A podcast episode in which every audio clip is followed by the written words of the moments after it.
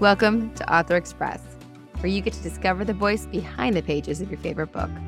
I'm your host, Shawna Rodrigues, and I'm glad you chose to be here with us. I'm looking forward to the author we have to chat with us today. Dawn Hogan majored in English at the University of Alabama in Huntsville. She's the mother of four grown children and grandmother to two. She's a full time author and lives in Huntsville with her husband. Unbroken Bonds is her debut novel. It's a historical fictional tale of four teenage girls who become lifelong friends in a home for unwed mothers in 1956. As the years go by, their vow of sisterhood remains strong as they rebuild their lives in the Deep South. When tragedy strikes, they must decide whether to keep their past secrets or find out the fates of the children they were forced to give away. Kirkus Review calls it an elegantly written and damning narrative. Welcome, Dawn. I'm so glad we get to chat today. Hi, Shawna. Thank you for having me. Yes, it's so exciting. Tell me the most interesting thing about where you are from. Huntsville, Alabama. It is a rocket town. It is all about space and technology. It's the Silicon Valley of the South. I like it. The Silicon Valley of the South. That rolls off the tongue pretty much. That's wonderful. What is your favorite vacation that you've ever taken? Paris, probably. Oh, that's lovely. What was your favorite thing in Paris? The Louvre. Real? Oh, when I went there, I didn't get to go to the Louvre. It was closed on Mondays, and I had no idea. And I had one day in Paris, and I missed the Louvre. The Eiffel Tower. There was plenty of beautiful things, but I missed the Louvre. We had a week, and I brought three different pairs of sandals so Ah. that my feet would hurt in a different spot every day. You are a smart woman. This is the advice you all get to take home from today's podcast: is to bring three pairs of sandals at least for a week, so you're Change them out. change them out. Your, your feet can hurt in different spots every single day. That is wonderful. Would you go back? Oh, absolutely. Oh, that's wonderful. What was your favorite food that you ate when you were in Paris? Um, they would bring out the courtier boards with the cheese Oh. and meats and olives and Yeah, the charcuterie boards are amazing. with, with wine, of course. oh, yeah, wine. You have to have wine. that's how that works. And the, the breads and oh, yum, yum. It's making me hungry. so, do you think your book would be exactly the same if you had written it 10 years ago? Probably not. What do you think changed about you and your writing in the 10 years between when you did write it and before that? I think it has more to do with the circumstances of what's happening in our country. Ooh, tell me more. Because this book, it's set in 1956, it starts there, and uh, women didn't have the rights that we had in the 1970s. Oh, and guess what? Now we don't have the rights that we Again. had in the 1970s. So there was a little bit more um, anxiety Yeah. with what was happening with the Supreme Court and everything. So yeah. But it probably makes it more important for people to read and to understand like what we're going that- back to. Yeah, so that we don't repeat the past. We don't want to have homes for unwed mothers where it's a shameful thing and they take their babies away. Yes. Do that again. Yes. And to understand that journey for the four women that are in the book and for people to kind of understand what that did to them. And the interesting thing is, is that we don't have those homes either. So not only do we not have the ability to make these decisions and have those choices now, we also don't have that wasn't a great resource, but they had that place. And those supports aren't even there, even though they weren't the best idea. They will pop up really fast. You think so? Yeah.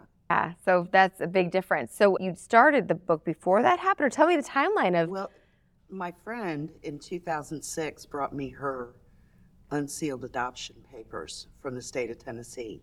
Oh and asked me to find her birth mother. And I started doing the research on this and I started finding out about these homes for unwed mothers Mm-hmm. and how they were run and the shame and the stigma Yes. and the soul crushing tactics that were Mm-hmm. used on these girls to make them surrender their babies. And Oh. I wanted to be very, very true to the experience that these women went through and what these homes were like. This is about them and what actually happened. So, what happens in this book is American history, but the names are changed. And the name of the home is fictitious. And the aftermath of what they go through. I mean, these girls were told, you'll forget about this. There's no way to forget something Don't like that. tell anybody. Don't tell your future husband. Don't tell your children. Go to your grave with this information. And there was no counseling, there was no nothing. But fortunately, my girls had each other. Yes. That friendship, they had to strengthen themselves Mm-hmm. and to, to keep them moving forward and having that bond of friendship that it's like, no, you're going to be okay. We're here. That's amazing. Yeah, because of the genetic tests that can be taken now, there's some of that stuff cropping up where somebody's getting a phone call from their cousin and their cousin saying, There's this person that thinks they're related to us. Did your mom have a kid? And then she's like, No, there's no way. And the mom comes out and says, Yeah, but I'm not talking about it. I have nothing to do with this. And this isn't a thing. And we're not admitting to this. And because of what she'd been through, and she's like, Door shut. And like for her daughter, that's she's much older than me, but she's friends with me to be able to say, like, I can't believe my mom is cannot talk about that. But there's no way to understand what her mom went through and how she had to completely compartmentalize that experience and how now that she's in her 70s 80s and no we're not we're not bringing this up like this has been this has been something 60 years ago 80 years ago Traumatic. yes So traumatic. And that's the point of this, too.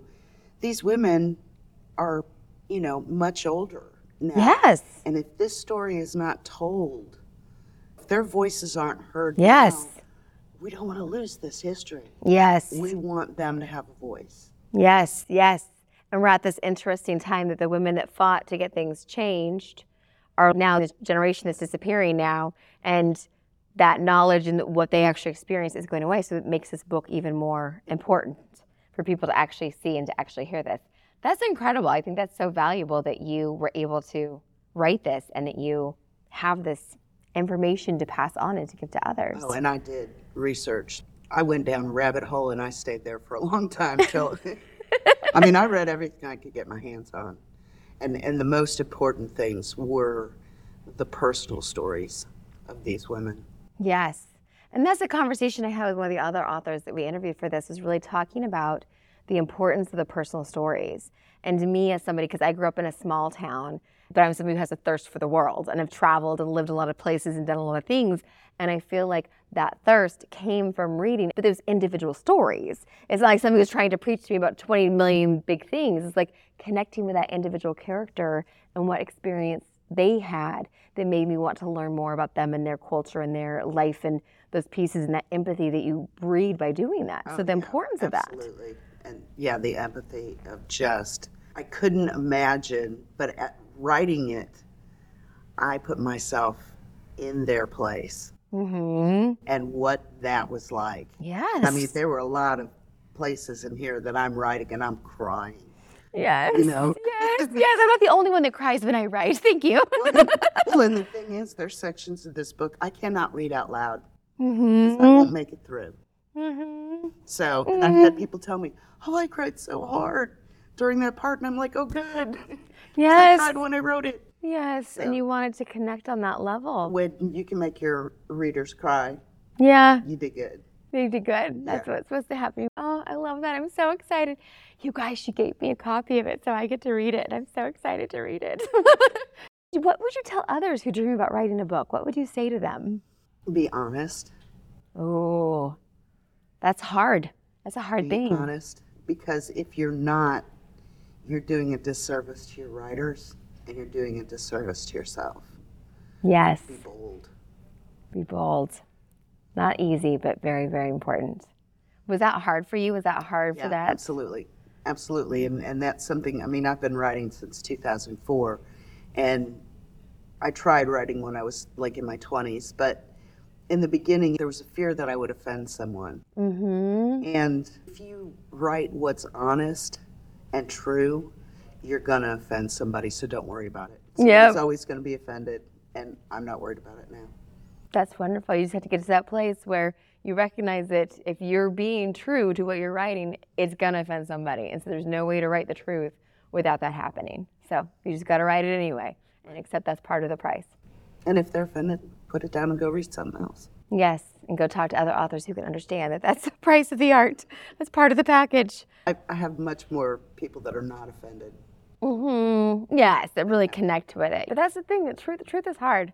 Truth is hard, and usually the reason it's offending people is like there's like more to it. Like it's, it's hitting a nerve with people, and the more true and honest you are, the more like you are to hit a nerve.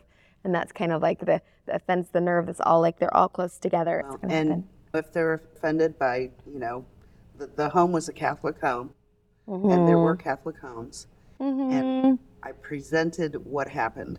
Yeah. I didn't make this up. I didn't construe it yeah, to make any form of religion look bad or anything like that. I told what was true. And if they're offended by the truth, I can't help.